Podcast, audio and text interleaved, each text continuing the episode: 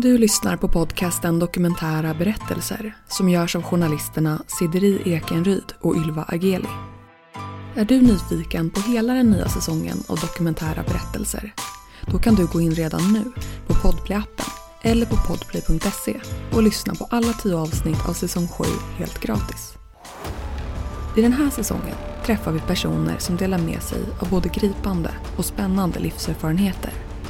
Det handlar bland annat om hur det är att gå in i väggen, att praktisera tantrasex, om att vilja hoppa av sitt kriminella mc-gäng och såklart mycket, mycket mer. Så gå in på Podplay och lyssna på hela säsongen redan idag. Helt gratis.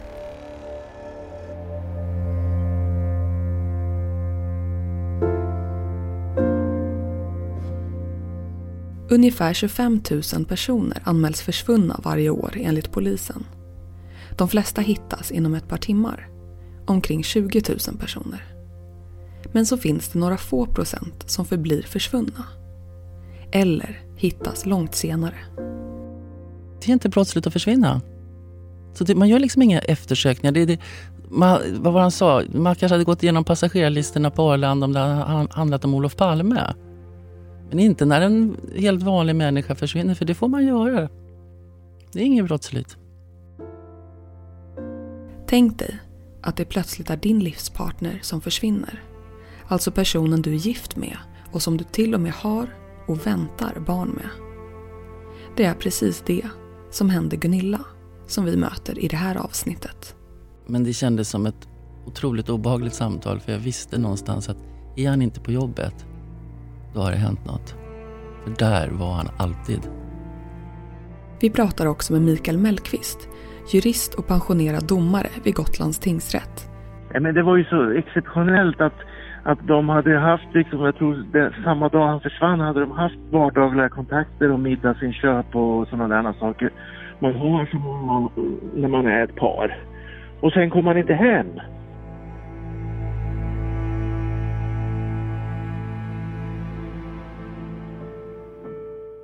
Men vi ska börja alldeles från början. Närmare bestämt i maj år 1985. Vi träffades, som jag brukar skratta, på det sätt som är väldigt, väldigt vanligt. Vi träffades på jobbet. Gunilla som är journalist får ett nytt jobb på Radio Västmanland i Västerås. Hon ska göra reportage om första maj-demonstrationerna och som kollega får hon ljudteknikern Martin.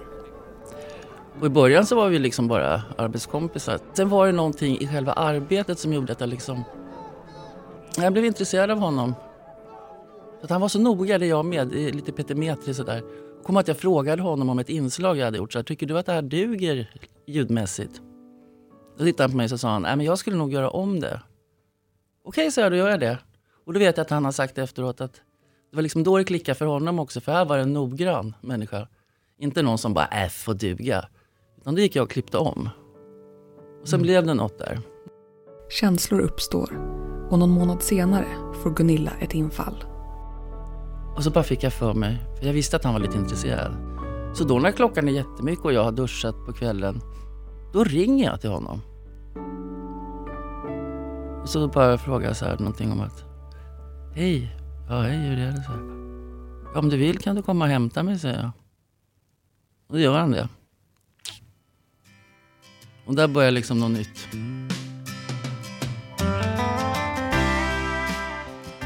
Hon är 25, han är 29. Det är ljusa sommarnätter och de lyssnar på countrymusik i Martins pickup. Han hade ett litet torp utanför Västerås. Tänk er ett sånt där litet drömtorp som man ser i såna här trevliga små tidningar inför sommaren. Köp ditt drömtorp. Ett sånt rött hus med vita knutar. Alldeles ute på åkern. Där han bodde med sin katt eh, och så hade han en stor fyrhjulsdriven Cheva pickup. Gamla raggarrötter får man väl säga. Eh, han var ju helt olik de killar som jag tidigare träffat. Jag var ju liksom i punksvängen och det i Stockholm. Och det här var liksom en cowboy.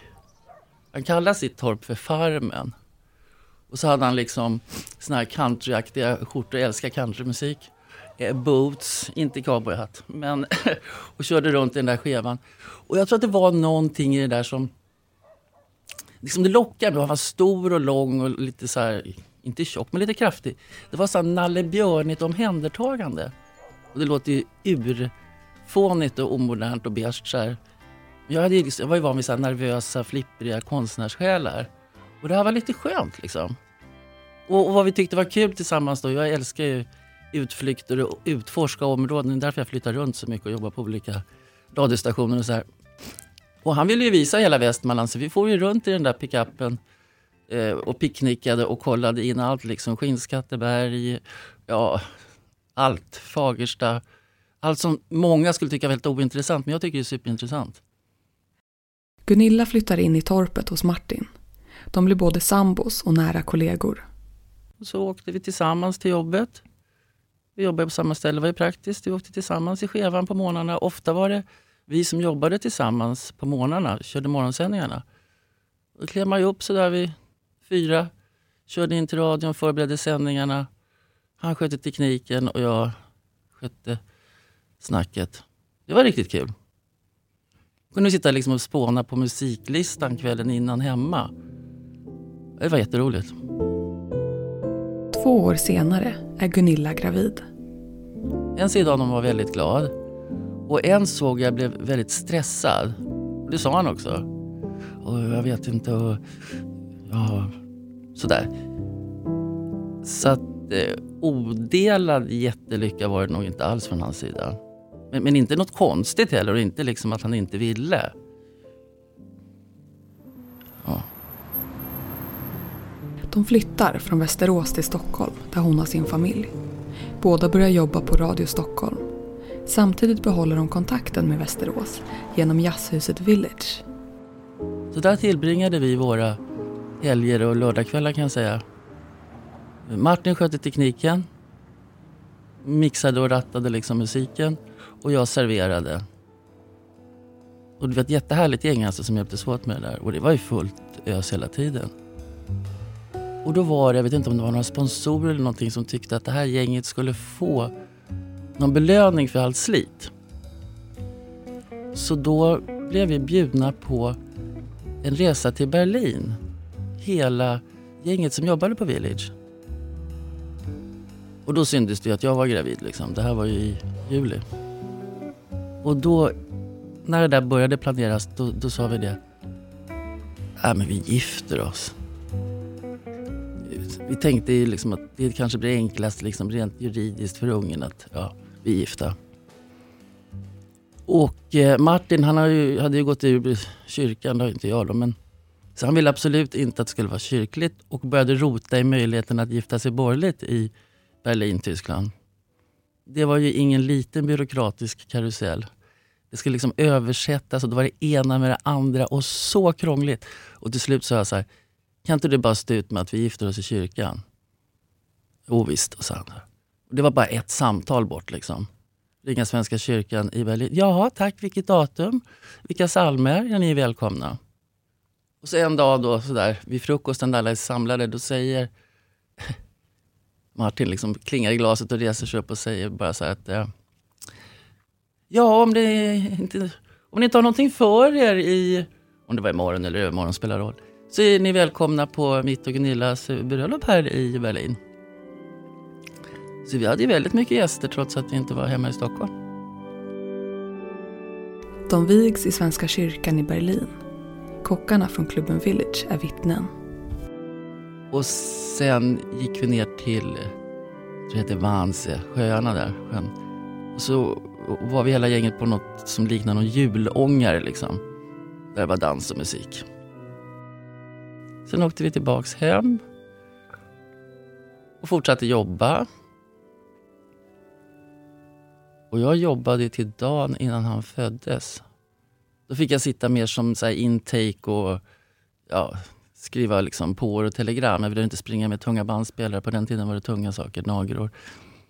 Eh, och så vet jag att jag, det kändes väldigt konstigt en eftermiddag. Så, att jag, jag sa att jag måste nog springa bort till eh, vårdcentralen här. Ja, ja visst, visst, visst.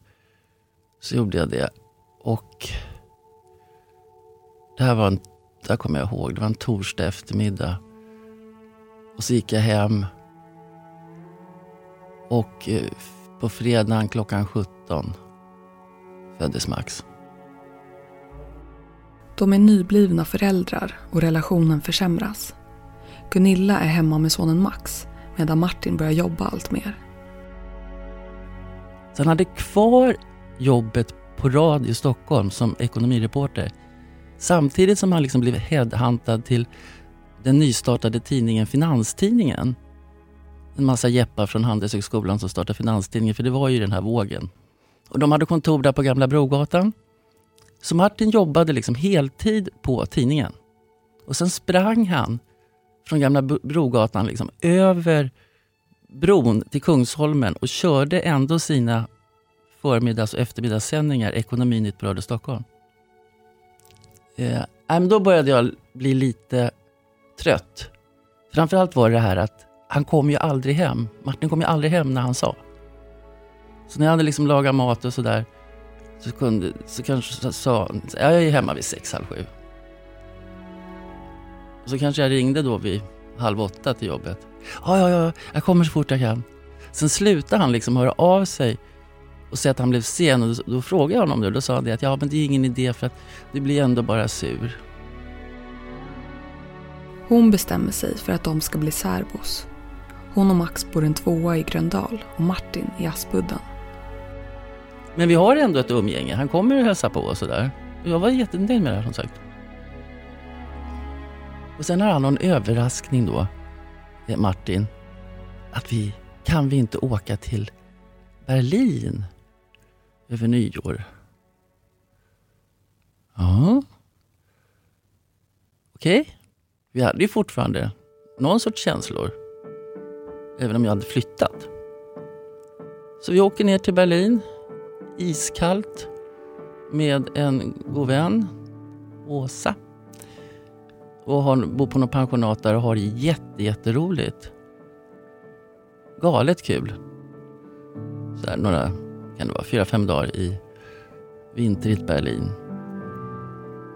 Eh, Max väl omhändertagen av mormor och morfar. Mm. Och där blir Fredrik till. I någon eh,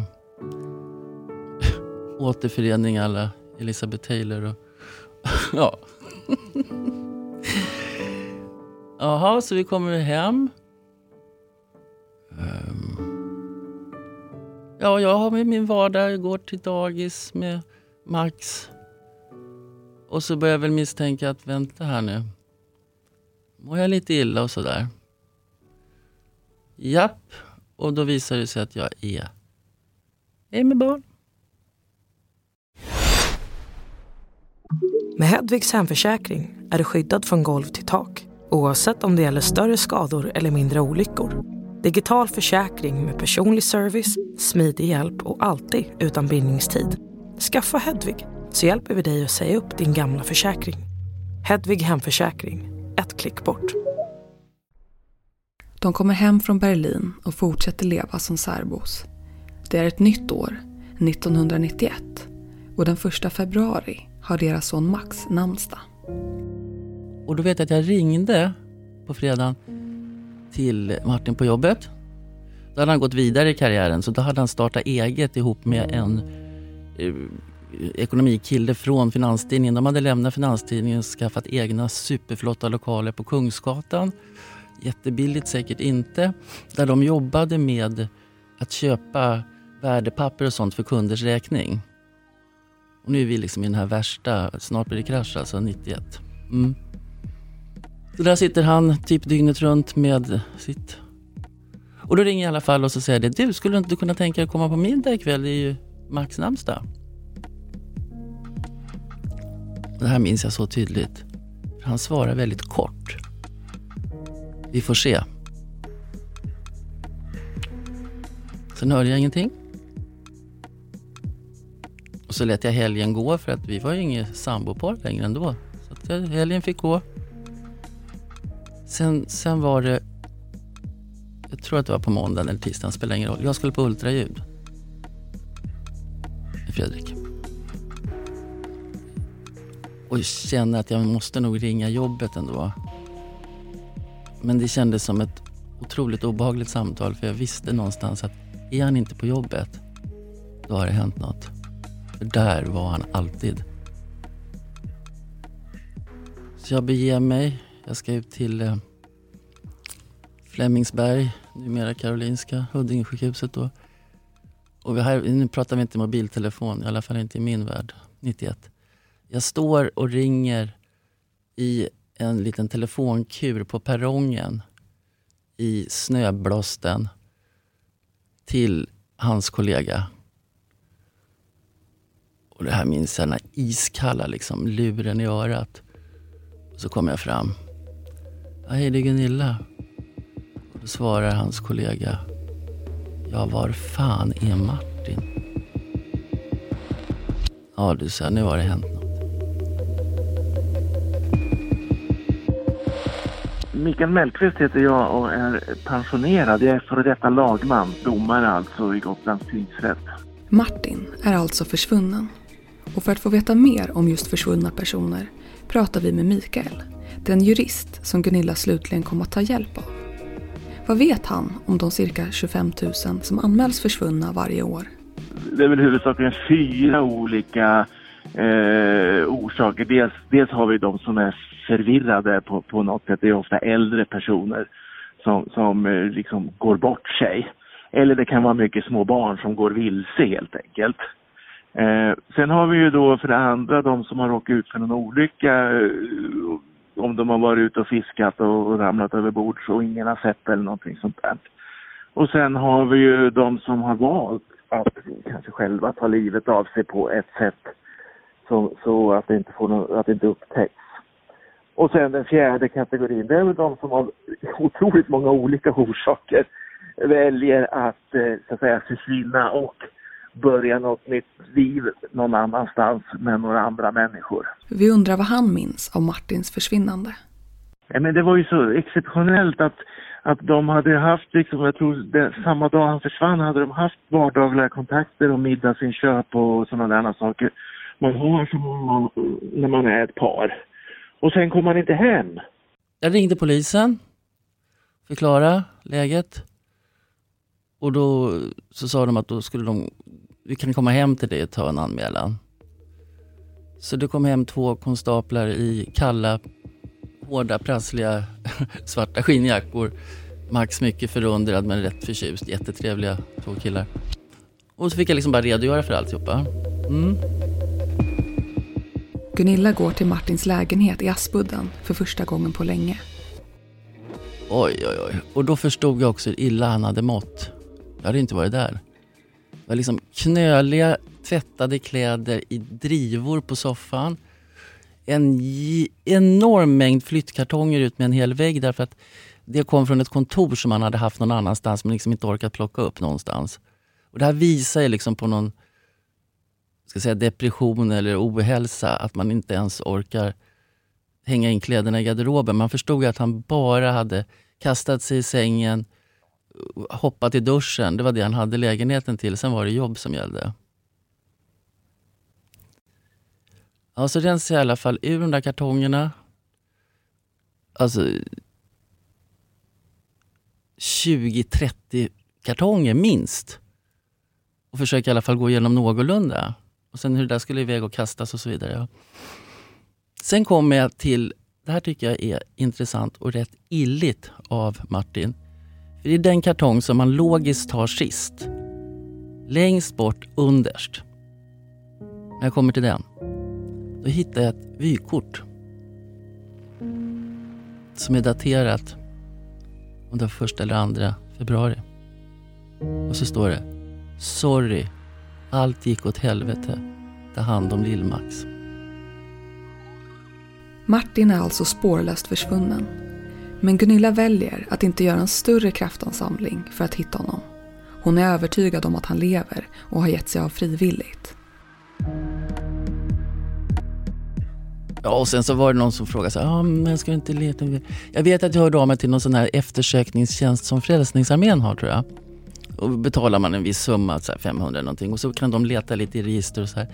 Men jag la inte ner någon jätte alls kraft på det för att jag bestämde mig jättesnabbt för det här är mina barns liv, deras barndom, det är mitt liv. Jag kan inte sätta dem på paus. Och har han dragit jag utgår ifrån frivilligt, så är han någonstans där han hellre är. Jag tänker inte jaga honom, utan jag tänker leva ett bra liv med mina barn. Och det gjorde vi också. Man ska komma ihåg att Jurist Mikael Mellqvist igen om man inte är misstänkt för något brott eller någonting sånt så är det ju polisiärt sett eh, inte så där otroligt högt prioriterat att, att leta reda på personer som, som, som, om jag får uttrycka mig så, bara har försvunnit. Va? Det är ju, vi, vi, har ju vår, vi har ju den friheten att även om man kan tycka att det är otroligt tölpigt och otrevligt och allting sånt där att göra sådär så, så är det ju trots allt tillåtet. Du, jag förklarar honom när han varit borta i tio år. Det låter jätteförskräckligt men det vill jag göra. Och, och krasst också, han är borta. Och det här är ju ingenting som man gör över en natt utan du måste ju ansöka om dödförklaring och sen ska gå ut kungörelse så folk kan höra av sig om de har sett honom eller så. Och det gjorde jag lite krasst för ekonomin. För då fick jag änkepension och barnen fick barnpension. Och så kan den här andra pengaskvätten, underhållsbidrag eller vad det nu heter, eh, nej det heter inte, bidragsförskott, som man får om en, den andra föräldern inte betalar något underhåll. Tänkte att den pengapåsen kan de barnen få. Det stora problemet blir nu att när Martin försvinner, dödförklaras och de fortfarande är gifta, läggs alla hans skulder på Gunilla. Jag hade liksom eh, nästan två miljoner i skulder. Så jag fick, nu är det enklare här med skuldsaneringsprocessen. Men på den tiden var det så att då var det jag som skulle ringa runt till alla och, och liksom försöka få till avbetalningsplaner eller bli av med p-boten hit eller dit. Och sen upp i tingsrätten då och få veta att ja, existensminimum då i, om det var tre eller fem år, så ska de dra då. Anledningen till att jag kom i kontakt med henne det var, det var väl en slump och det hade just att göra med hennes skulder och möjligheten för henne att få skuldsanering. Jag, jag höll på med lagstiftningen kring skuldsanering då. Så att i, i, min ingång till henne var att det blev liksom en, en fråga om tillämpning av skuldsaneringslagen för hennes del. Det går 13 år. Det är vinter 2004 och Gunilla har planerat att åka skridskor nere på sjön Trekanten efter jobbet. Men så ser hon att det har kommit ett brev från Skatteverket. Martin lever och det ska så småningom visa sig att han helt enkelt hållit sig undan och levt vidare sitt liv i Berlin. Detta medan Gunilla tagit hand om två barn och försökt överleva ekonomiskt. Och då är det liksom en kort drapa på pappret. Där det står, jag kan inte ordagrant nu men. Då uppgift framkommit att namn, personnummer på Martin. Eh, åter är i livet. Kommer ditt civilstånd nu att rättas från änka till gift? Har du några frågor så hör av dig på telefon bla bla bla, handläggare bla bla. Jättefint att skicka ett sånt brev. Som man får på fredag eftermiddag när varenda växel är stängd. Mm. Nej, jag gick inte och åkte skridskor, det kan jag säga. Och sen kommer han tillbaks, smartskallen, och allt är avskrivet, det är preskriberat. Han behöver inte betala ett öre. Nu finns det ju försäkringar på andra sätt när man tar lån tillsammans och så, så att man inte hamnar i det här. För det tyckte jag kändes lite sådär, ja, ta hand om hela familjen och sen dessutom vara skuldsatt i åratal. Är det alltså inte olagligt att försvinna och därmed bland annat undkomma sina plikter man har som förälder? Jurist Mikael Mellqvist igen. Nej, alltså det är inte olagligt i sig. Alltså man, är, man är fortfarande betalningsskyldig. Och i det här fallet om det var underhållsbidrag som hade eh, utgått som förskott så är jag säkert skyldig att betala tillbaka en del av detta till Försäkringskassan. Och de, hade väl husskulder och sådär och där har ju hon ett så kallat eh, regresskrav, det vill säga att han är ju skyldig att betala, om hon nu har betalat allt så är han skyldig att betala hälften tillbaks till henne. Eh, och den eh, försvinnandet suddar inte ut de där skyldigheterna. Men det är inget, eh, det är inget brottsligt eh, på det sättet att, att, att man inte betalar så att säga. Så att egentligen, det, att någon är försvunnen och, och någon som inte är försvunnen struntar att betala är då, det är egentligen ingen skillnad. Eh, jo, I praktiken är det en stor skillnad därför att den här som inte är försvunnen, honom eller henne kan du ju kräva och på det sättet avbryta preskription. Och är det någon som är försvunnen så är det svårt. För att avbryta preskription ska du ju nämligen ge dig till känna och tala om, hör du, kom ihåg att du skyllde mig det och det. Och eh, han var ju försvunnen i 13 år så hon har inte nått honom. Så att eh, här är ju risken eh, stor att det där är hennes krav på honom är preskriberat.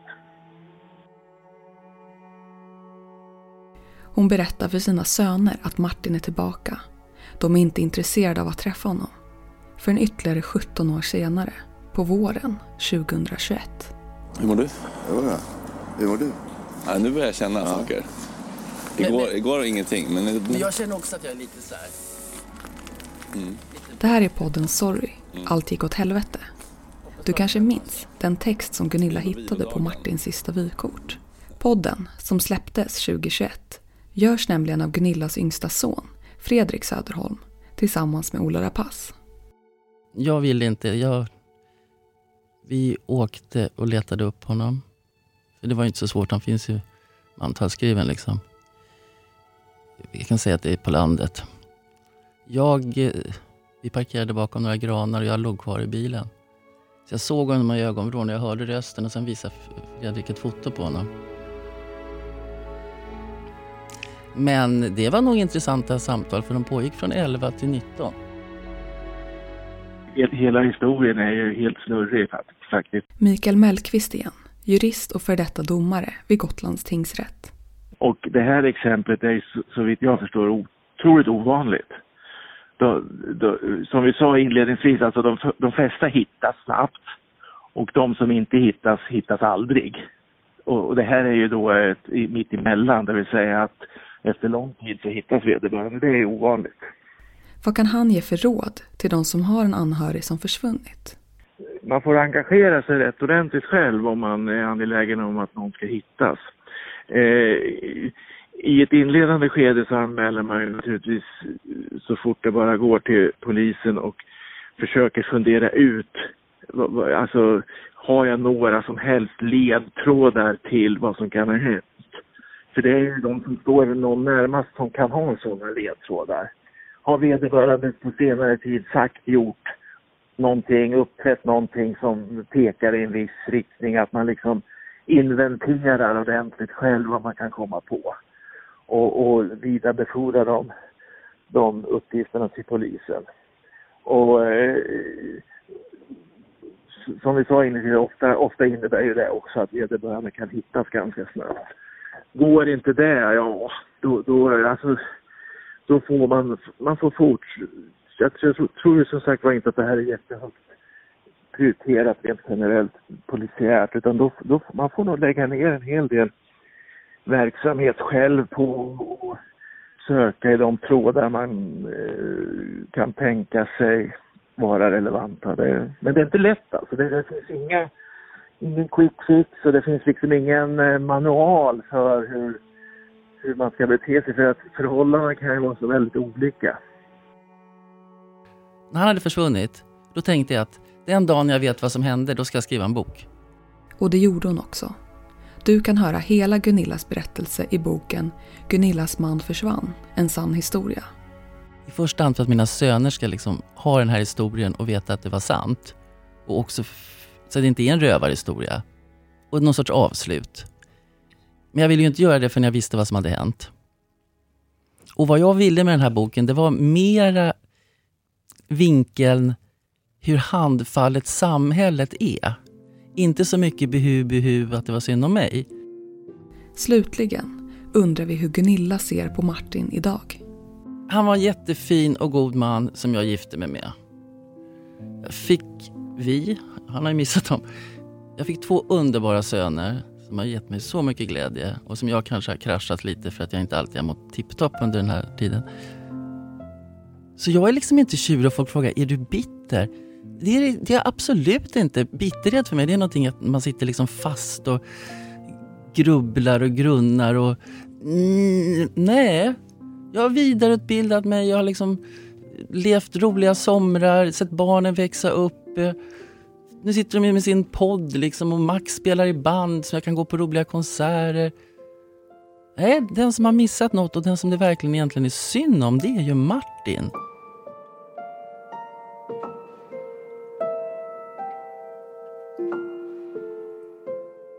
Du har precis lyssnat på avsnittet Min man försvann. Martin heter egentligen något annat. I nästa avsnitt. Där gjorde jag mitt val in i kriminaliteten. På, på så sätt att i början av min kriminalitet, jag kunde inte se någonting dåligt med det. Jag kunde inte se någonting utan för mig, det blev mitt kall i livet. Missa inte att alla avsnitt av säsong 7 finns ute redan nu, helt gratis på Podplay. Och vill du komma i kontakt med oss som producerar den här podden och dela med dig av din berättelse? Glöm inte att du kan mejla oss på kunskapsstudion gmail.com.